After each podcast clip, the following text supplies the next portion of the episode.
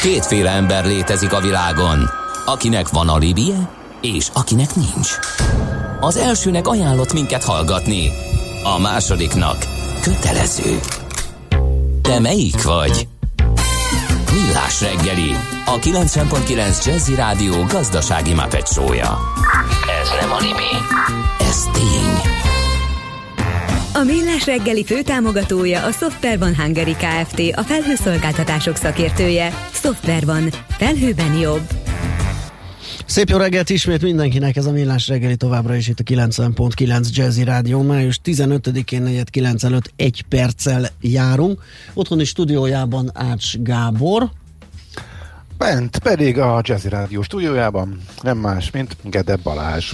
0630 20 10 909 az SMS, WhatsApp és Viber számunk, és egyelőre uh, már kezd olyan, olyan, olyan igazi régi hangulata lenni az, az utazási felkészülésnek. Jött újabb kérdés az utazási blogba, úgyhogy majd 9 óra után ezeket megválaszoljuk a, a fapados rovatunkba. Most egészen másról lesz szó, amit búcsúztunk a hírek előtt, azzal folytatjuk, Uh, méghozzá uh, Debreceni Barnabással az online kripto broker MrCoin.eu alapítójával, aki a minden igaz itt van velünk a Hangoutson, és látható is. Szia, jó reggelt!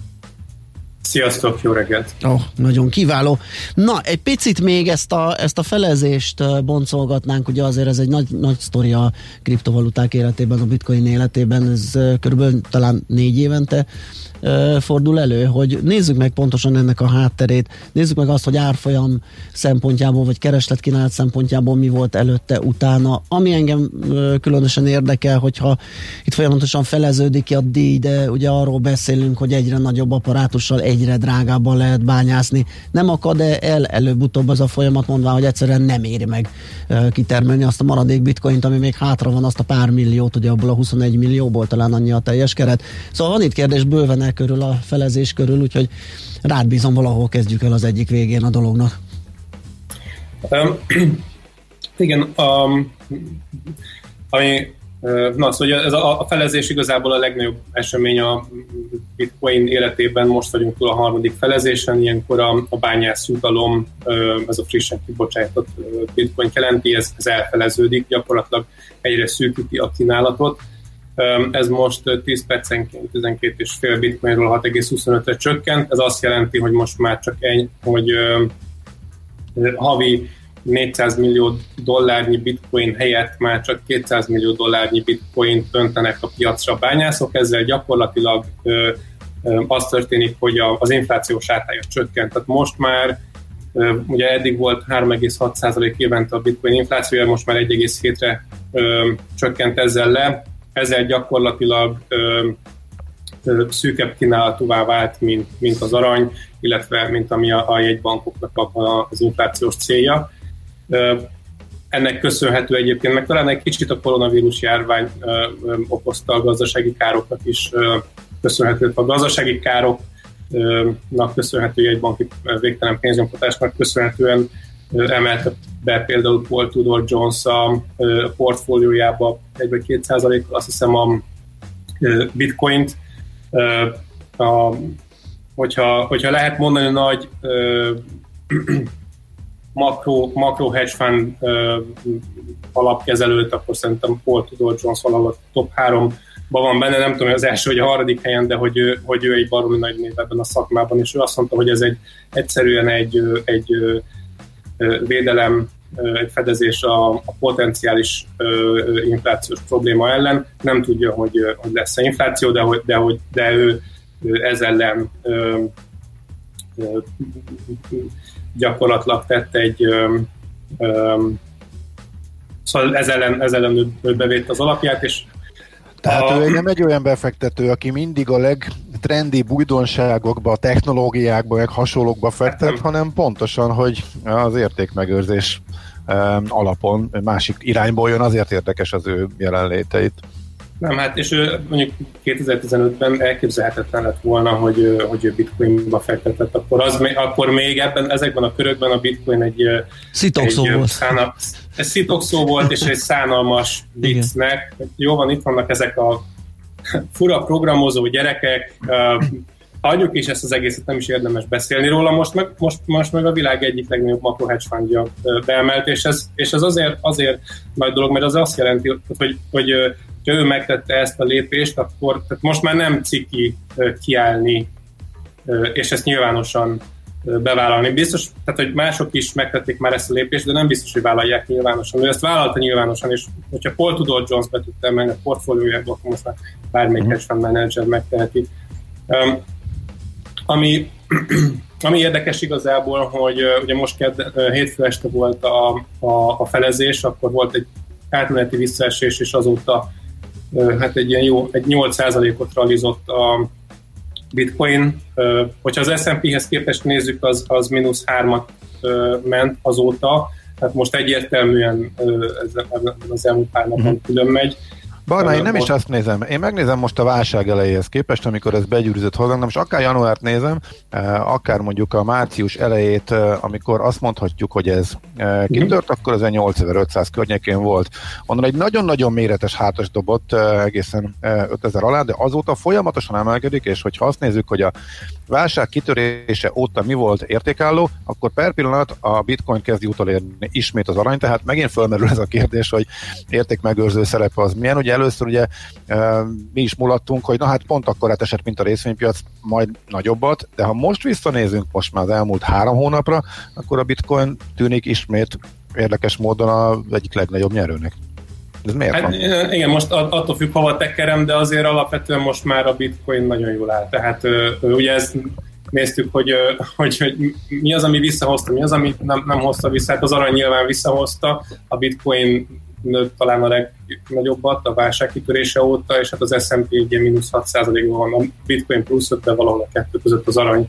Um, ez lehet egy bull trap is egyébként, tehát a nagy zuhanás utáni um, átmeneti lelkesedés, nem tudom, tehát ez nagyon, nagyon nehéz innen megmondani, hogy mi következik. Minden esetre most, most másodszor teszteli a 10 ezer dolláros uh, árszintet, sőt, igazából 9005-ön már megállt, uh, és um, Hát ez, ez megint egy, egy, egy, egy vízválasztó, tehát hogyha tízezret át tudja törni és elindul, akkor lehet, hogy elindul ez a felezés utáni klasszikus rally, amit, amit négy évenként megcsinál a bitcoin. Ha innen uh, visszazuhan, akkor lehet, hogy lesz még egy közös menete az S&P-vel a hullámvasúton lefelé, uh-huh. be a völgybe. Mm, hadd kérdezzek rá az Ethereumra, most az a helyzet állt elő, nyilván ez teljesen véletlen, hogy most pont és kereken 200 dollár az Ethereum, de mintha lemaradó lett volna, illetve most teljesen elvált, hogy a bitcoin mindent visz, és minden, ami mögötte van, többi kriptoeszköz, az háttérbe szorult, vagy, vagy csak mi beszélünk róla itt kevesebbet, és amúgy a forgalmukban nem tért el. De se volt időszak, amikor beszéltünk, hogy a forgalomban is szétvált, és a bitcoin kiemelkedése eh, súlya a forgalomban az egy dominánsabbá vált. Eh, mit láttál az elmúlt, akkor maradjunk ennél a válság kitörése óta időszakban, eh, hogy a többi coinnal szemben a bitcoinnak a szerepe az hogyan változott, illetve mit lehet ma az Ethereumról egészen konkrétan mondani most itt 200-as zónában? Az Ethereum egy érdekes dolog, a, hát nyilván tehát a, a, a Bitcoin a domináns még mindig, és valószínűleg nagyon sokáig is marad. Szerintem nagyon nehéz lesz a, a, a Bitcoin leszedni onnan, hogyha valaki valamelyik kriptó, egyéb kriptónak van esélye, az az Ethereum, és emögött nagyon sok fundamentális fog húzódik. Amit mi látunk egyébként forgalomban az ügyfeleknél, hogy a klasszikus megosztás az az, hogy mondjuk 85% bitcoin vesz, 5% Ethereum és a maradék 10% az eloszlik mindenféle coin között. Na most ez az arány, ez az elmúlt két hónapban ez úgy változott, hogy 70% bitcoin, 15% Ethereum. Tehát a válság óta az Ethereum erősen jön föl, és, és, és vesznek inkább már azt is.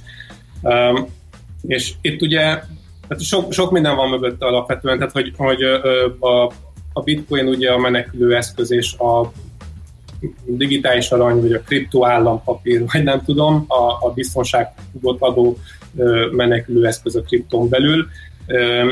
Viszont az Ethereumon épül közben egy hihetetlen egy, egy hihetetlen ökoszisztéma. Tehát ugye az Ethereum sokkal több mindenre képes önmagában, mint a Bitcoin. Ők nem is magát az étert nem is arra szánják, hogy az egy, hogy az egy valamilyen stabil, tehát egy Az étert úgy fogalmazzák meg, hogy ez nem digitális arany, hanem az az olaj, ami működteti a gazdaságot, és, és éter kell ahhoz, hogy, hogy azokat a decentralizált alkalmazásokat használd, ami az Ethereumon épül. És hogyha az Ethereumnak azt nézzük, hogy az Ethereum hálózaton lévő eszköz állománya, mindenféle token, stablecoin, részvény, mindenféle egyebet tartalmaz, az fénysebességgel nő, és hogyha azzal együtt nézzük, az, az simán megelőzheti a bitcoint.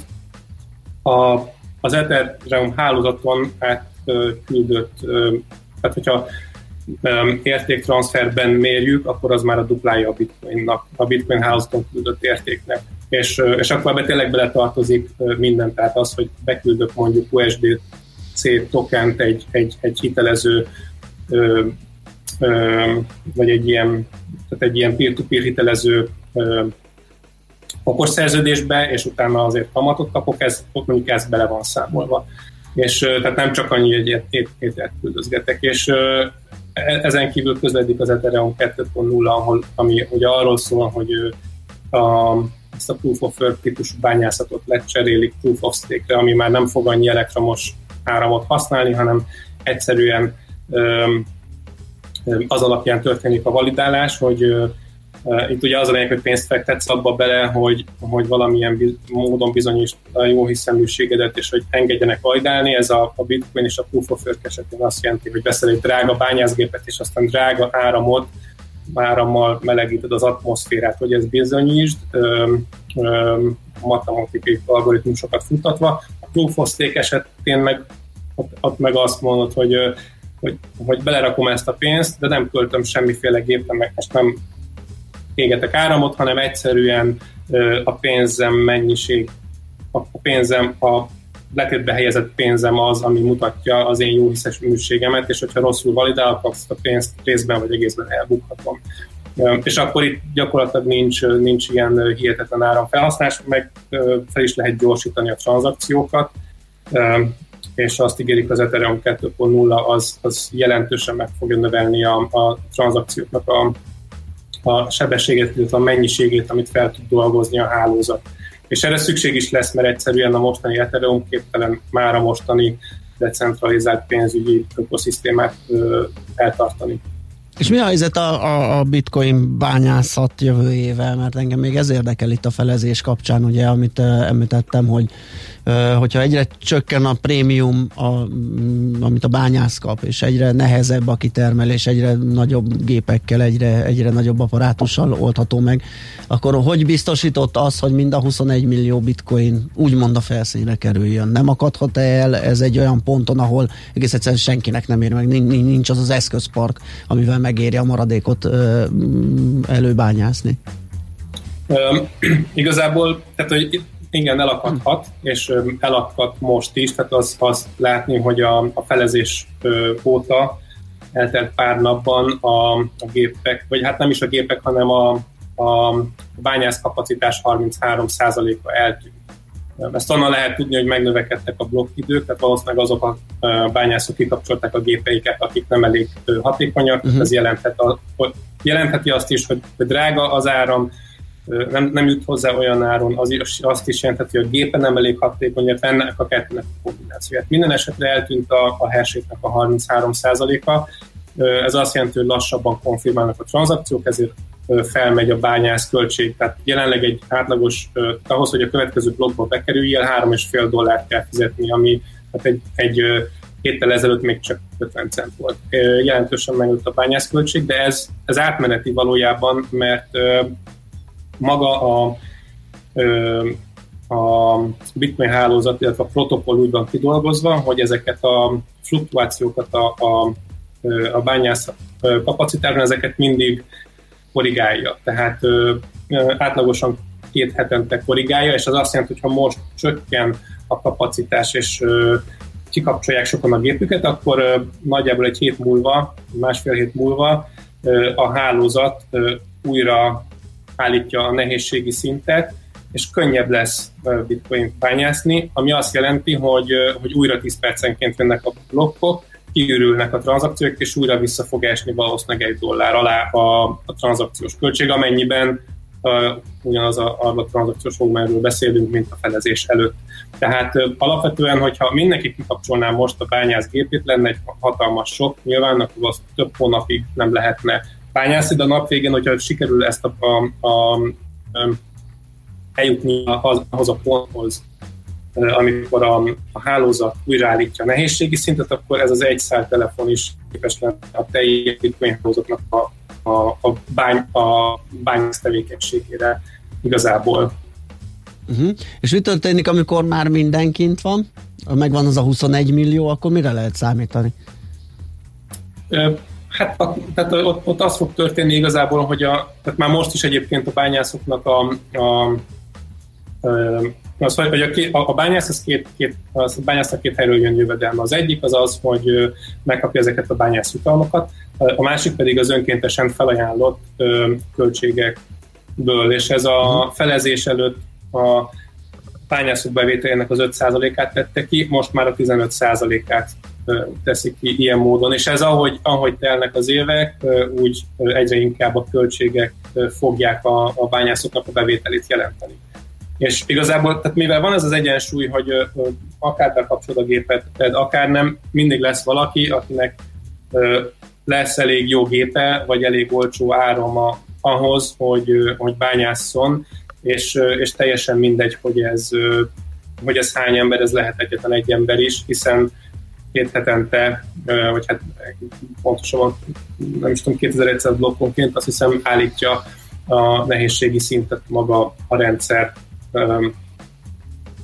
Hát mindig lesz, aki bányászik bitcoin tranzakciót, ez a lényeg. Mindig lesz valaki, akinek megéri. Uh-huh. És mi a helyzet az altcoinokkal? Még ezt kéne valahogy képbe tenni, ugye, hogyha egy kriptovalutáról lenne szó, akkor könnyebb lenne értelmezni azt, ugye, hogy kell egy stabil fizetőeszköz, mert a, a, a, a fiat valutákkal baj van, hitelpénz, központi bankok beleavatkoznak, mesterségesen uh, buherálják az árfolyamot a monetáris politikával, de az, hogy van több ezer, ez mennyire változtat ezen a képen? És csak most van több ezen, mert most lelassult, hogyha jól érzékelem ugye ezeknek a, a, a létrehozása, de nyilván egy újabb őrületben megint csak lángra kaphat, és akkor a, nem tudom most mennyi van, 3000 talán, akkor majd lesz 5000. Abszolút, ezen szerintem nem fog változtatni semmi, sőt, várható az, hogy, hogy újra, hát hogyha elindul egy újabb hype, akkor jön, jönni fog újra több ezer uh-huh. coin. Nyilván nagyon sokat tanult már a piac a, a 2017-es felfutásból és a, a, az átverésekből, és ez, ezekre úgy kell tekinteni, mint, mint cégek alapvetően, a, vagy akár nemzetállamok, vagy a kettő közötti valami, vagy közösségek a saját pénzükkel, és ebből a több ezerből valószínűleg ki fog nőni egy, kettő, három nagy, és akkor lesz még tíz Aha. közepes, és a több, többi nek, és a többi pedig marginális és nis coin lesz, tehát hogy kicsit úgy, mint most a, a, a fiat valutáknál ugye van, nem tudom, mondjuk hat, hat nagy valuta, és akkor van még talán száz közepes, és van még van több ezer kicsi, mm-hmm. meg helyi pénz. Tehát valószínűleg egy hasonló elosztást lehet majd itt is látni.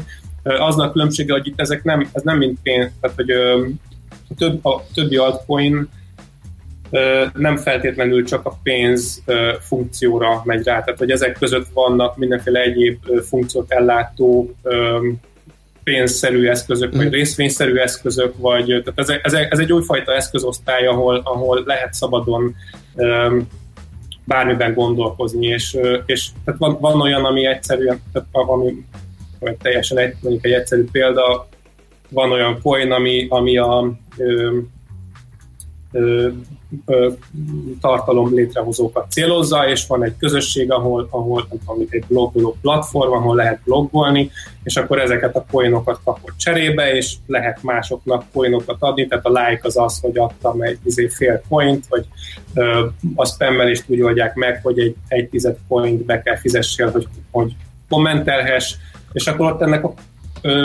content kreator közösségnek igazából van egy Aha. saját belső pénzneme, és abból soha nem lesz egy, egy bitcoin, és nem is célja, hogy legyen. Hanem De bizonyos körben megoldott. felhasználható. Uh-huh. Igen, igen, igen, és ez, ez lesz inkább a jellemző az altcoinokra, és szerintem ami, ami jelenleg ilyen jelentős lesz az, azok a, tehát a bitcoin, az, az Ether, esetleg egy-két-három stablecoin, ami, ami makro szinten érdekes lesz. A többi az tényleg ilyen, egy, ott lesz egy hosszú farok Igen. eloszlás, és ott mindenféle nisre kitalált mindenféle egyéb coin lesz. Oké, okay. szerintem tök jó, hogy ezeket tisztáztuk. Köszi szépen, Barna, és jó munkát, szép napot kívánunk neked. Köszi szépen, szép napot. Szia. Debreceni Barna Bással, az online kriptobroker MrCoin.eu alapítójával beszélgettünk. Megyünk tovább László Békati híreivel, utána jövünk vissza, és folytatjuk a millás reggelit. Műsorunkban termék megjelenítést hallhattak. A lakosság nagy része heveny mobilózisban szenved. A statisztikák szerint egyre terjednek az okostelefonok. A magyarok 70%-a már ilyet használ. Mobilózis. A millás reggeli mobilos rovata heti dózisokban hallható minden szerdán 3.49-től. Hogy le nem erőj. A rovat támogatója a Bravofon Kft. A mobil nagyker. Rövid hírek a 90.9 Jazzin. A kormány megkapta a polgármesterek véleményét és Budapest újranyitásával kapcsolatban szombaton tartanak még meghallgatást a kormányon kívüli tanácsadók, virológusok, professzorok körében, majd ezután lehet döntés a budapesti enyhítésekről, mondta Orbán Viktor. Szlovéniában hivatalosan vége van a koronavírus járványnak, sok fontos egészségügyi intézkedés és korlátozás még érvényben marad, de az uniós állampolgárok bizonyos feltételekkel szabadon beutazhatnak az országba. Közben itthon 3417 főre nőtt a beazonosított fertőzöttek száma, 6 idős krónikus beteg hunyt el.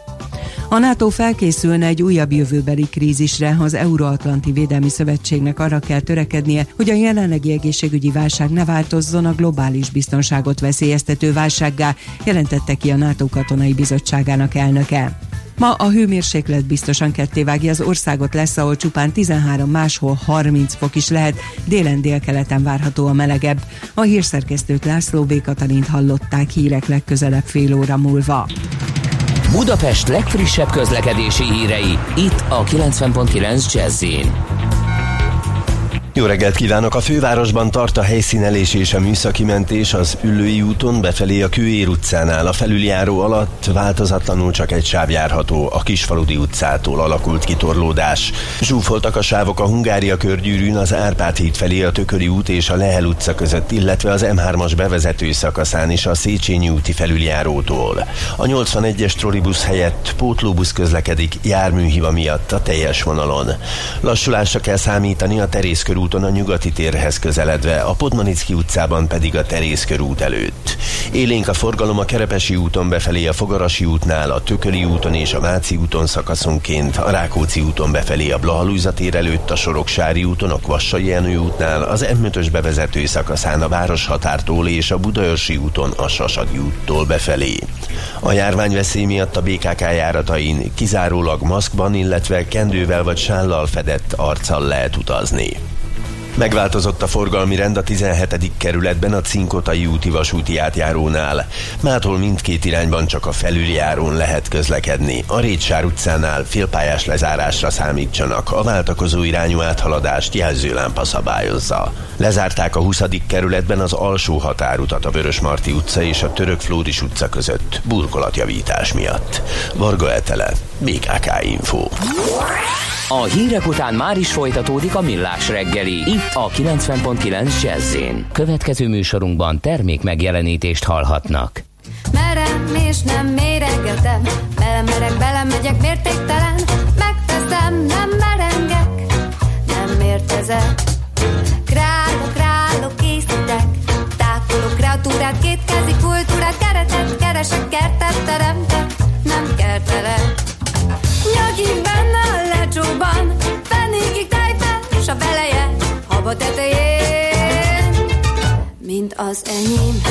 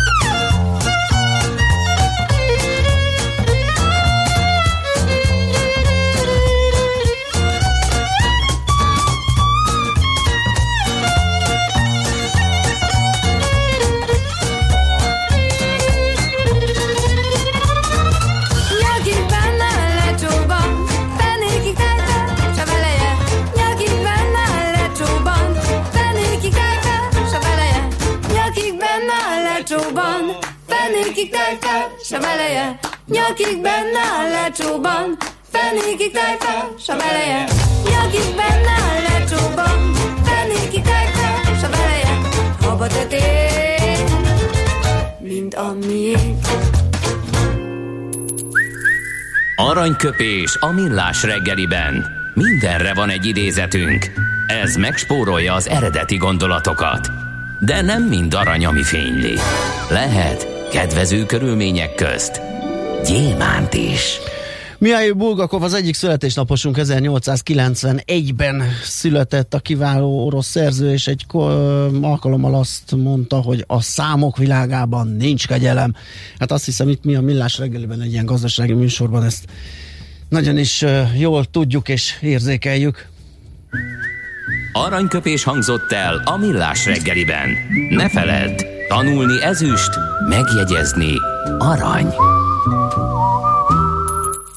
A mozgás jó, a mozgás egészséges, a mozgás motivál, serkenti a gondolkodást és fiatalít. Aki mozog, az boldog ember és kevésbé stresszes. Pályán, ösvényen, vízben, nyeregben, egyedül vagy csoportosan, labdával vagy anélkül, mindegy. A lényeg, hogy mozog. Épp testben. Hát azt gondoltuk, hogy így elmondjuk, hogy mozogni jó, miért ne, hadd ö, legyen vele mindenki tisztában, hogy arról van szó, hogy a rovatnak itt lett volna a helyed, de Elcsényi Mikit korábban tudtuk csak hívni, meg hát most másra kellett helyet biztosítani, de szerintem ezt nem árt elégszer hangsúlyozni, lássuk meg. Na, kérem szépen, egészen másról... Magyarázkodásból 10 pont. Köszönöm szépen. Egész másról lesz szó. Ö, Startupok és KKV-k is bajba jutottak így a válság során, de a High Ventures mentő övet dob nekik. Ennek a részleteiről, hogy ez egész pontosan hogy néz ki, és miért van erre szükségük. Katona Bencével a High Ventures ZRT vezérigazgatójával, és Mikesi Álmossal a High Ventures ZRT vezérigazgató helyettesével beszéljük meg. Jó reggelt kívánunk, szervusztok! Jó reggelt, szervusztok! reggelt. Nagyon jó, mindenkit látunk és hallunk. Szerintem először a működésetekről szoktunk beszélgetni a High Ventures-szel, High Ventures-ről, de nem már tisztába tenni, hogy egész pontosan mi is a, a cégnek a, a szerepe, funkciója, már csak azért is, mert most bejött ide egy ilyen KKV-s kép, ami szerintem még azoknak is újdonság lehet, akik, akik úgy hallanak és foglalkoznak a High Ventures-el. Akkor kezdem a kezdetektől. Ö, 2016 volt az ősrobbanás, amikor a High Ventures ZRT megszületett a Magyar Fejlesztési Bank csoport tagjaként. Az volt a, a küldetésünk, vagy az volt a létrejöttünknek a célja, hogy azt a finanszírozási ült, amivel a magyar, innovatív, úgy tetszik, startup vállalkozások szembesülnek, azt betöltsük. Itt kifejezetten a korai fázisban, tehát az indulás, az ötlet megfogalmazását egészen a nemzetközi piacra lépésig biztosítunk finanszírozást, és visszaigazolásra került itt az elmúlt négy év során, hogy tényleg volt egy komoly űr, és emiatt ez volt a, ezt tartottuk a legfőbb korlátjának így a magyar startup ökoszisztéma fejlődésnek, hiszen négy év alatt közel 3000 vállalkozás, startup vállalkozás adta be a jelentkezését a befektetési programjainkra, és három, majdnem 300 cég kapott már befektetést ebből a, a, a jelentkezők közül, és összességében olyan 30 milliárd forint az, amit már kiheztünk ezeknek a cégeknek. De a kérdésedre válaszolva, hogy hogyan jött a KKV fókusz, tehát a hagyományos kis és középvállalkozásokra miért kezdtünk el koncentrálni. Ez idő alatt, miközben startup vállalkozásokkal foglalkoztunk és finanszíroztuk őket, azt láttuk, hogy a, hogy a hagyományos vállalkozások bizonyos aktivitásainak, bizonyos tevékenységeinek finanszírozása is komoly korlátokba ütközhet. Például mondjuk mondok egy esetet generációváltásból fakadó utódlás kérdése, tehát amikor a korábbi alapítók mondjuk az életkoruknál fogva már nem tudják, nem szeretnék folytatni továbbvinni, családon belül nincs utód, uh-huh. valakinek el kell adni a céget. Na hát most itt a, például a vásárlói oldalon, ahhoz, hogy előteremtse valaki ezt a forrást, tehát ahhoz, uh, ahhoz azért elég, uh, elég sok követ meg kell mozgatni, és nagyon gyakran ez volt egy fő akadálya például annak, hogy egy ilyen generációváltás megvalósuljon, és mi például uh, ahhoz biztosítottunk 2019-ben az új, újonnan létrejövő KKV divíziónkkal forrásokat, hogy ilyen típusú tranzakciók megvalósulhassanak, vagy akár ö, további felvásárlásokat egy cég meg tudjon ö, valósítani, hiszen azt láttuk, hogy jellemzően hitelből, annak ellenére, hogy rengeteg ö, hitelforrás van, a piacon, elérhető jó kondícióval rendelkező hitelforrás, nem feltétlen ö, használhatóak ilyen típusú felhasználásra, és emiatt beléptünk a KKV szektorba is. Aha, akkor ez most éppen kapóra jön, már nekik is, meg, meg a, a High Ventures-nek is ugye lehet velük foglalkozni, mert hogy szükség van erre. Ugye a koronavírus járvány kapcsán sokat beszélünk arról, hogy mekkora mértékű a gazdasági visszaesés, milyen bajban vannak, és gyakorlatilag ugye készült is két csomag kétféle ö, csomag, bocsánat, mert számosságát tekintve ez három vagy négy, ö, majd mindjárt elmondjátok pontosan, ö, de ugye a startupoknak is és a KKV-knak is, ö, akiket itt most ugye ö, ilyen működési szempontból különböztetünk meg, tehát nem méret szempontból, hiszen szerintem egy startup is nagyjából odasorolható, ahova a KKV-k, csak más jellegű működés, más dinamika jellemzi őket, más területen tevékenykednek, úgyhogy gondolom másképpen is kellett hozzáfogni, és más lehet a problémájuk is így a válság alatt. Igen, pontosan. Én is köszöntöm a hallgatókat. Ugye csak, hogy a mindenki számára tiszta legyen, amikor mi startupról beszélünk, akkor alapvetően a gyors növekedésű, innovatív cégekre gondolunk, ahol alapvetően ugye a cégnek az érték várható jövőbeli teljesítményhez kapcsolódik, és valamilyen innovatív terméket vagy szolgáltatást fejlesztenek, vagy már ezzel vannak kint a piacon. Amikor pedig KKV-ról beszélünk, akkor valóban nem a méret a különbség, hiszen minden startup egyben KKV is, hogyha a méretét nézzük. Amikor hagyományos KKV-król beszélünk, ott pedig olyan akár évtizedes múltal rendelkező vállalkozásokat értünk ez alatt, amelynek már komoly, akár komolyabb piaci részesedése van, árbevétele van, eredményt termel, nyereséges évek óta több például, és alapvetően általában hagyományosabb szektorokban működnek, és kevésbé, talán kevésbé innovatív az a termék vagy szolgáltatás, amit ugye ők előállítanak, és alapvetően a cégük értéke az nem valami jövőbeni ö, teljesítménytől függ, hanem már a, a korábban elért eredményeiken. Akkor, hogy a konkrét kérdésre válaszolva, valóban, ahogy a válság hát elindult, vagy egy nyilvánvalóvá vált, hogy ez a gazdasági válság, ez ez sokkal gyorsabb és mélyebb lesz, mint ahogy, ahogy mondjuk az év elején még talán remélhettük. Mi rögtön nekifogtunk a, a házon belül a termékfejlesztéshez, hogy a High Ventures eredeti missziójához hasonlóan ott tudjunk finanszírozni, ahol piaci hiányosság van, hiszen ahogy Bence is mondta, annó, amikor elindultunk a korai fázis irányában, vagy tavaly nyáron a kkv irányában, mindig az a szemlélet ö, érvényesült, hogy mi ugye nem a piacot szeretnénk helyettesíteni, hanem katalizálni, olyan piaci hiányosságokba lépünk be, ahol valami miatt a piaci szereplők például egy válság miatti magemelkedett kockázatok miatt visszahúzódnak. És hát abban a szerencsés helyzetben voltunk, hogy közel 300 portfólió cégünk van, tehát a, az új válságtermékeket nem az íróasztalnál dolgoztuk ki, hanem a portfólió cégeinkkel közösen folyamatosan egyeztetve, illetve azonnal összehívtunk olyan kerekasztalokat piaci szereplőkkel, akikkel közösen meg tudtuk vitatni, hogy milyen típusú termékekre is lenne szükség.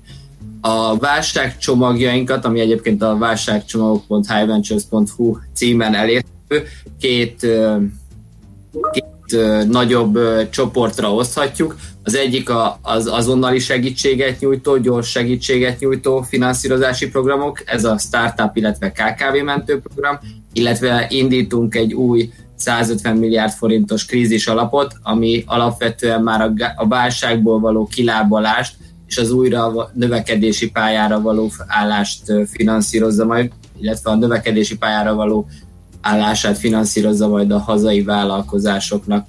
A startup mentő program értelemszerűen a startupoknak, a KKV pedig a KKV-knak szól. Itt van különbség a termékek paramétereiben, sok az azonosság is, de alapvetően az ő szükségleteikre, illetve igényeikre ö, alapozva ö, fejlesztettük ezeket a termékeket. Ami, ami nagy újdonság, azt gondolom ebben az egész iparágban, hogy azt ígérjük, hogy a jelentkezést követően 30 munkanapon belül folyósítunk. Tőkebefektetések területén 6-12 hónap az átlagos átfutási idő, de mi úgy gondoltuk az elejétől kezdve, hogy akkor van értelme ilyen programoknak az elindítására, ha ezt gyorsan meg tudjuk valósítani, hiszen arra valószínű, tehát annak nem lett volna értelme, hogy addigra ér oda a finanszírozás, mire az az adott cég akár lehet, hogy már csődbe is menne. Ez kétségtelen, de... ez egy teljes váltás volt, egy átkapcsolás válságüzemmódba, teljesen új termékekkel mindent felforgatva? Tehát volt egy pont, ahonnan azt mondtátok, hogy akkor ez most egy teljesen új helyzet, teljesen új üzemmód, és akkor minden átállt bizonytalan ideig, ameddig ki nem lábalunk? Uh-huh. Nem, alapvetően, alapvetően a, a, nagyon fontos megjegyezni, hogy a, a meglévő befektetési programjaink, amikről korábban is beszéltem, tehát amiket indítottunk, azok is nyitva állnak. Tehát ugye ketté kell választani ezt a válság krízis helyzetet. Látjuk már most, hogy vannak olyan cégek, vannak olyan szektorok, akik, akik nyertesei lehetnek akár rövidebb és hosszabb távon is, hiszen, a, hiszen mondjuk a digitalizáció olyan mértékben most fölgyorsul, például a mostani interjúnkat tekintve, vagy bármilyen olyan munkamenetet támogató eszköz, ami ugye a táv munkát támogatja, biztosítja, vagy oktatás, vagy elkereskedelemre lehet gondolni. Nagyon sok helyen ugye egy, egy fellendülés tapasztalható, vagy majd később látszik, hogy az iparág nyerni fog ebből a jelenlegi helyzetből. Tehát ezeknek a cégeknek, akik most lehetőséget látnak, továbbra is nyitva állnak a korábbi befektetési programink, sőt a tranzakciós piacon is azt látjuk, hogy továbbra is jönnek be az ügyletek, felvásárlásra vonatkozó ügyletek, hiszen mi Másfelől, amit Ámos mondott, az ugye a kríziskezelés, tehát az a válságkezelés azoknak a cégeknek, akik rövid távon bajba jutottak, ezért is a, az összegek, ez a maximum 250 millió forint, amit adunk, tehát ez tényleg egy válságkezelés, likviditáskezelés. Másfelől pedig a krízis helyzetre, mint lehetőségre is gondolunk, tehát minden ilyen gazdasági válság, vagy ilyen probléma, akkor az az innovatív vállalkozásoknak kedvez. Tehát ilyenkor az új megoldásoknak nagy szükség van, tehát az inkubációs programunkban bárki egy jó ötlettel, egy jó csapattal, egy jó üzleti modellel most jelentkezhet. Ez egyébként megoldás lehet az újrakezdésre, tehát aki mondjuk elvesztette a munkáját, vagy csődben a vállalkozással, de szeretne újra talpra állni, ez egy jó megoldás lett, vagy csak lát egy új ötletet. Ezen kívül pedig a krízistőke programunkban már lehetőségeket is vizsgálunk, tehát olyan például belföldi vagy külföldi felvásárlások finanszírozásába szeretnénk belépni. Itt most egyébként ingatlantól a, a vállalat felvásárláson át szinte mindenre nyitottak vagyunk, ami utána a magyar vállalkozásokat az újrainduláskor egy, egy komoly versenyelőnybe tudja juttatni, hiszen aki most tőkét tud bevonni, és likvid tud maradni, az egy elég komoly verseny, és ezt jól használni, az elég komoly versenyhelyzetbe kerülhet. Uh-huh. Uh, engem ez az egy hónapos, tehát az teljesen értető, amit elmondhatok, ugye nyilván a szükségesség oldaláról a gyorsaság az nagyon fontos és számít. De hogy lehetett úgy átalakítani az apparátust? Azért a tőkefinanszírozás az, az, az még a banki finanszírozásnál is összetettebb uh, műveletek sokasságát és számítások és uh, kutatások sokasságát uh, igényli, hogy ho, hol lehetett ezt a plusz kapacitást előteremteni? Alapvetően valóban így van, tehát nem véletlen, hogy egy átlagos tőkebefektetési tranzakció az 6-12 hónap alatt megy végbe, hiszen itt a banki finanszírozással szemben az alap a tőke alap ugye tulajdonossá válik, és az, ez egy olyan speciális szerepkör, ahol alaposan meg kell ismerni, hogy mégis milyen cégben, milyen tulajdonos társakkal leszünk együtt tulajdonosok. Ahol radikálisan tudtunk javítani, az az, hogy ez a mind a KKV mentő, mind a startup mentő program az úgynevezett dobozos termék. Ez azt jelenti, hogy a feltételek nem tárgyalhatóak. Tehát a magában a, a, magában a feltételek tárgyalása is azért sokszor több hónapot elvisz. Itt ez egy Aha. úgynevezett take it or leave it termék, Aha. Tehát mindenki, mindenki láthatja a honlapon a, a termsheeteket is feltettük, tehát igazából az összes paraméter megvizsgálható, azokkal tudjuk ezt a finanszírozást ugye közösen megcsinálni, akiknek ez a term sheet ez megfelel, illetve ezek a paraméterek ugye megfelelnek az elképzeléseinek. Ez volt az, ez az egyik része. Emiatt ugye a szerződési írás, szerződés aláírás is gyakorlatilag egy-két napra rövidül le, hiszen sablon szerződésekből dolgozunk. Kis túlzással csak a cég nevét kell beírni a szerződésbe, ahhoz, hogy már aláírható legyen. Másik oldala a jelentkezési részét is átalakítottuk radikálisan, alapvetően az elej, egyrészt mivel hogy ez egy válságprogram, és nem több éves finanszírozásra készülünk, hanem a következő néhány hónapnak az áthidalására, alapvetően egy rövidített üzleti terv, egy rövidített pénzügyi tervet kérünk a cégektől, arra vagyunk kíváncsiak, hogy hogyan tudják átvészelni ezt a mostani időszakot, és hogyan látják a helyzetüket a válság utáni időszakban. Emellett már a jelentkezéshez bekérünk olyan alapvető dokumentumokat, hogy azonnal elindítható legyen a jogi és pénzügyi átvilágítás. Ugye ez az, ami még egy hosszadalmasabb időt szokott igénybe venni. Most gyakorlatilag az üzleti tárgyalásokkal párhuzamosan folynak az átvilágítások. Ez időben szintén heteket tud rövidíteni a, a folyamaton. Tehát a kollégákkal azon dolgoztunk, ez egy nagyon megerőltető, vagy nagyon intenzív és egyébként innovatív munka volt, hogyha így a belső finanszírozási folyamatokat nézzük, hogy megvizsgáltuk az egész folyamatot, minden egyes lépést, és ahol tudtunk, ott valamilyen innovatív, újszerű megoldást alkalmazunk, de még egyszer alapvetően az tudja lehetővé tenni ezt, hogy a feltételek azok nem tárgyalhatóak, ez, ez mindenképpen a, a, a radikális gyorsaságnak az egyik kulcsa. Ö, át tudjuk futni gyorsan a csomagokat? Itt a kollega, a műszakis kollega már mutogatja azoknak, akik látnak minket élőben azt a kis táblázatot, amit tőletek vettünk át illusztrációt, hogy egész pontosan hogy néznek ki ezek a mentőprogramok, a startup, a KKV mentőprogram és a krízis egy ö, tőkeprogram összegszerűségében, meg egyáltalán így a feltételrendszerében, ha gyorsan át tudunk szaladni rajtuk. Persze. Öm, akkor kezdem, és akkor majd átadom Ámosnak így a, egy részénél. A, alapvetően ugye most főként a, a, az új krízis, vagy a, a mentőprogramokra fókuszálnék. A startup mentőprogramnál a legkisebb befektetési összeg, amit egy vállalkozás igényelhet, az 65 millió forint, a legnagyobb az 150 millió forint.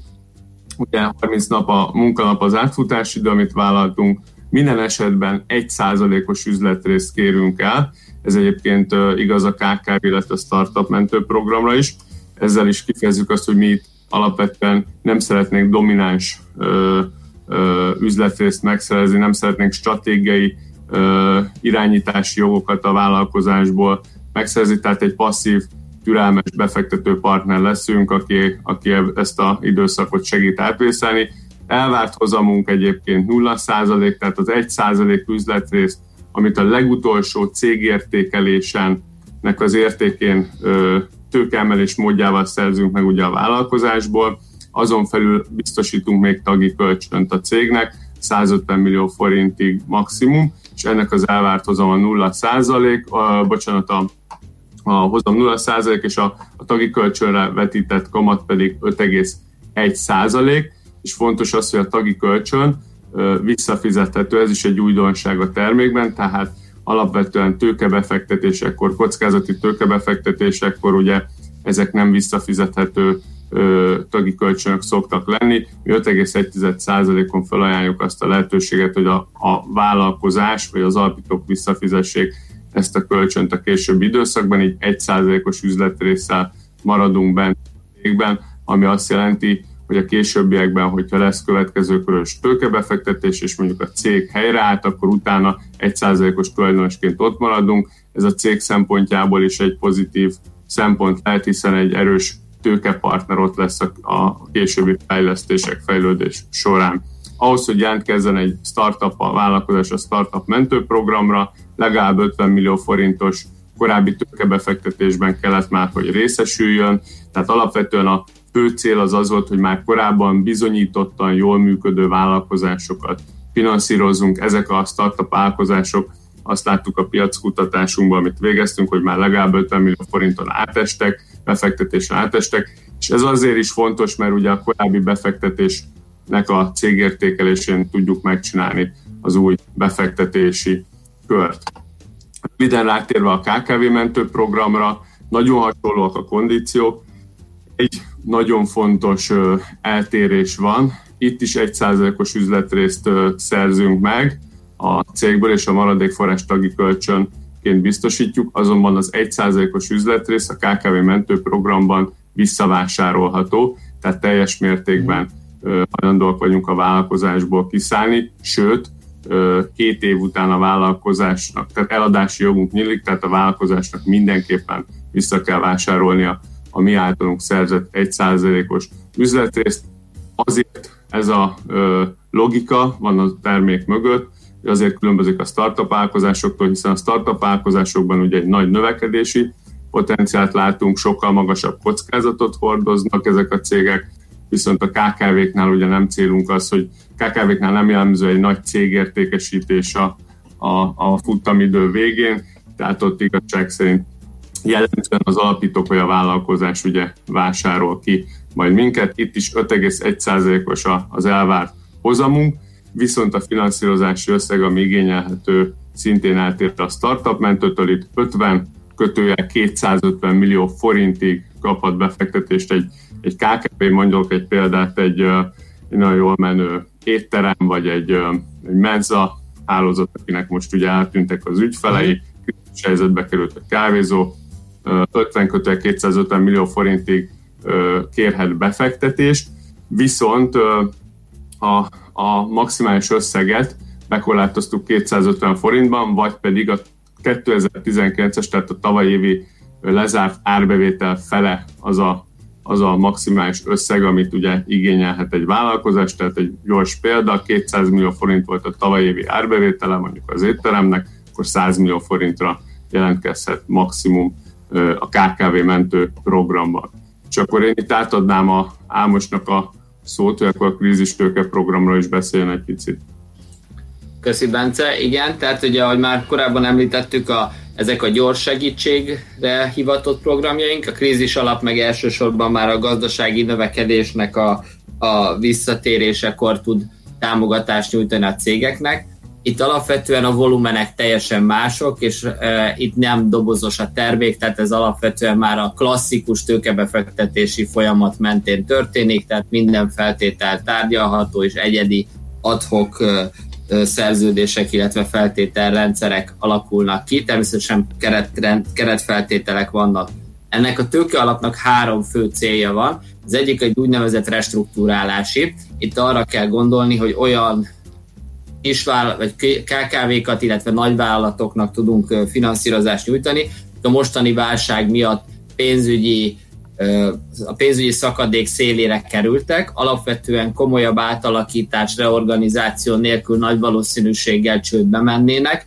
Nekik tudunk olyan tőkefinanszírozást nyújtani, ami gyakorlatilag egy átmeneti időszakra, egy-másfél évre a vízfelszín fölött tartja őket. Ugye a tőkefinanszírozás egy komoly előnye a hitelfinanszírozással szemben, hogy nem, terhe, nem terheli folyamatosan a cashflow-t, hiszen uh-huh. itt mhm. nincs ilyen egyes vagy havi kamatfizetés, tehát ez egy olyan átmeneti időszak, egy olyan levegőhöz juttatja a céget, amikor át tudja alakítani a tevékenységét, legyen az a termelés, vagy bármilyen más tevékenységi kör, ami átalakításra szorul.